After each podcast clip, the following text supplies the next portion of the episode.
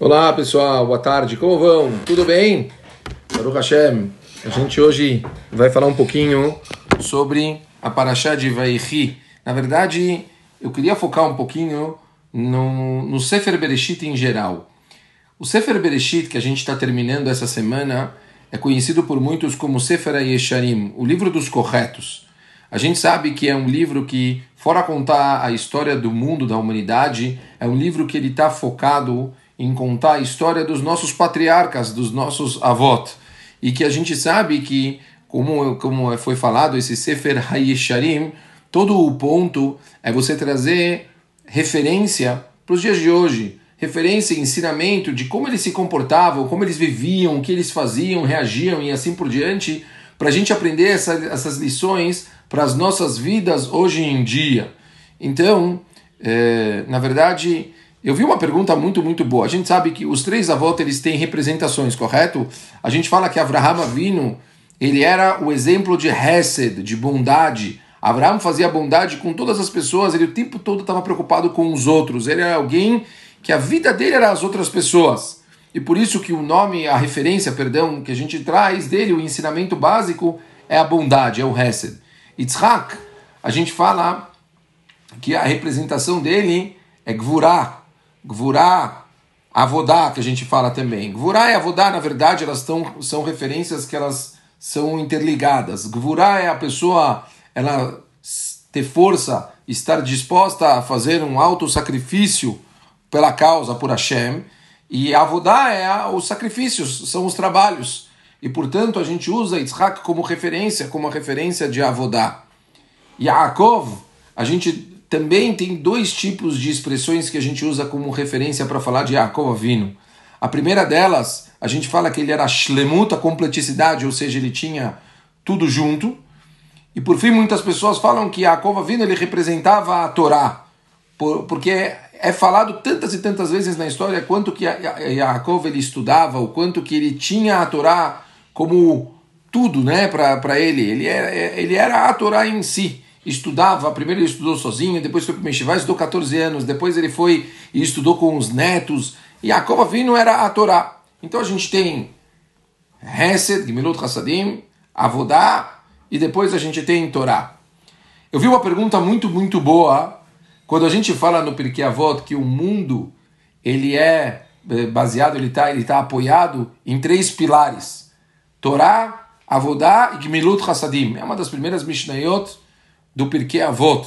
Então o mundo ele é baseado na Torá, na Avodá, ou seja, nos trabalhos, nas tefilot, sacrifícios, esforços e assim por diante, e por fim, Gibilut Hassadim, bondade. Então a pergunta é muito óbvia.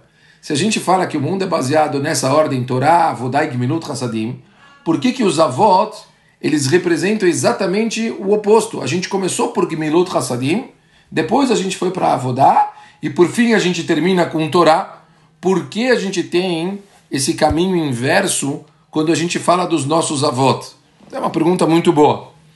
A resposta, eu ouvi uma resposta do Ravasher Weiss, onde ele fala que para a gente entender isso, talvez a gente precisa do Rambam. O Rambam, quando ele fala um pouco sobre como começou os caminhos que começaram a idolatria, ele fala como o mundo funcionava na antiguidade.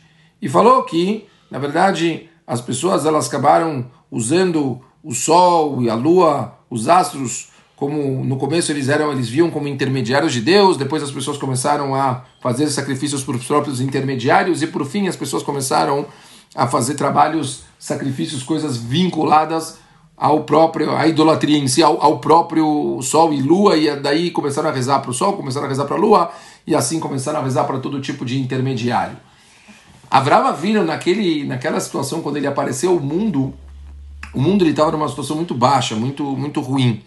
Então, se, imaginem, imaginem vamos, vamos pensar juntos, né? Está escrito que a gente, todo mundo que já ouviu que Avram ele tinha uma tenda e ele convidava todas as pessoas. Imaginem se a gente colocasse na nossa realidade hoje que Avram Abino ele começasse a soltar propagandas falando que ele estava abrindo um colégio, ele estava abrindo um lugar de estudos, uma escola, ele estava abrindo um lugar para ensinar a Torá e assim por diante. Quantas pessoas viriam? O mundo ele estava num nível tão baixo, ele estava num nível tão distante que se Abraão Avina ele apelasse para pilares básicos de como o mundo funcionava, as pessoas não teriam interesse algum. Portanto, Abraão ele achou que por o, ide, o ideal para aquela situação que o mundo se encontrava não era ele falar, propagar que ele tinha uma casa de Torá, ao contrário, ele abriu como se fosse um restaurante. Ele falou: olha, comida free, comida de graça, venham na, na tenda dele que vocês, as pessoas que vierem, vão ganhar comida de graça. Então todas as pessoas começaram a ir, óbvio, como qualquer. A gente já sabe como funciona, você vai fazer um churro, você faz sushi, faz coisas. Ele começou com comida, começou a fazer bondade. As pessoas iam na casa do Abraham, comiam, comiam e comiam, terminavam de comer e vinham agradecer o dono, o Abraham. E ele falava: Eu não sou o dono, eu sou só o enviado aqui. Mas quem é o dono então? O Abraham falava Hashem. Mas quem é Hashem? E assim Abraham começava a ensinar todo o processo de quem era Kadosh Baruch Hu e como que Kadosh Baruch Hu uh, criou o mundo e assim ele aproximava e aproximava e aproximava todas as pessoas que tinham naquela época. Portanto, Rabotai, a ordem é inversa, ela aconteceu por causa da necessidade do que o mundo precisava daquele momento. Se fôssemos entrar direto com a Torá, o mundo ele não estava preparado para uma coisa dessas, as pessoas elas não iriam se aproximar, as pessoas não iriam se envolver, não iriam querer, não iriam prestar atenção. Portanto, foi necessário começar ao contrário, Gimilot Hassadim, depois ir para Avodá, para as Tefilot e assim por diante, a pessoa já está envolvida, já entende Deus, aí já é mais fácil ela rezar para Deus e assim por diante. E depois, obviamente, a pessoa entra no estudo da Torá para saber como ela pode crescer, se fortificar e ser uma pessoa cada vez melhor. Eu acho que essa resposta ela é fantástica para os dias de hoje. Como a gente falou, o Sefer Esharim é o livro dos corretos, o livro que ele vem para ensinar mensagens para a gente. Estamos numa geração muito difícil. A gente tá, o mundo está muito baixo. A gente olha nas nossas voltas, só quem não quer não percebe o quanto o mundo em volta está tão tão baixo, o quanto as pessoas elas estão caindo de uma forma absurda e cometem enganos e decisões errôneas e, e besteiras que tá, tá muito difícil. A gente olha para fora e fala: nossos filhos vão se envolver com isso, como que vai ser? Como a gente consegue segurar a tal da bolha para que os nossos filhos não se influenciem por todo esse mundo que está fora? Então Avraham vindo me dar para a gente a dica. Se é tão difícil a gente chegar para os nossos filhos, se é tão difícil a gente chegar para os nossos jovens, para a nossa comunidade e começar de cara falando para eles: vem estudar, vamos torar, torar, torar, o avodar, reza e assim por diante. Pode ser que as pessoas elas não estão preparadas, elas vão se assustar e talvez as pessoas não vão querer, vão achar que a gente é maluco. Porém, se a gente começar por Hesed, por bondade, fazendo coisas fofas, fazendo coisas positivas, criando oportunidades para as pessoas, a gente se entregando pelo próximo, a gente se esforçando pelos outros e fazendo de acordo com a necessidade deles, com que essas pessoas elas venham conhecer como é gostoso o caminho da Torá, com certeza a gente vai conseguir influenciar essas pessoas e fazer com que a nossa Keilah e a nossa bolha ela seja muito, mas muito mais estruturada e muito mais forte. Como eu falei desde o início, esse livro é um ensino por si só para as nossas vidas. A gente não tem que pegar a história da Torá como se fossem continhos a Torá não, ela teve, ela teve motivo, não, não foi à toa que a Torá trouxe todas as histórias dos nossos antepassados antes do recebimento da própria Torá. A Torá ela teve todo o significado, ela queria que a gente aprendesse pelo comportamento deles e que a gente pudesse usar o comportamento deles nas nossas vidas hoje.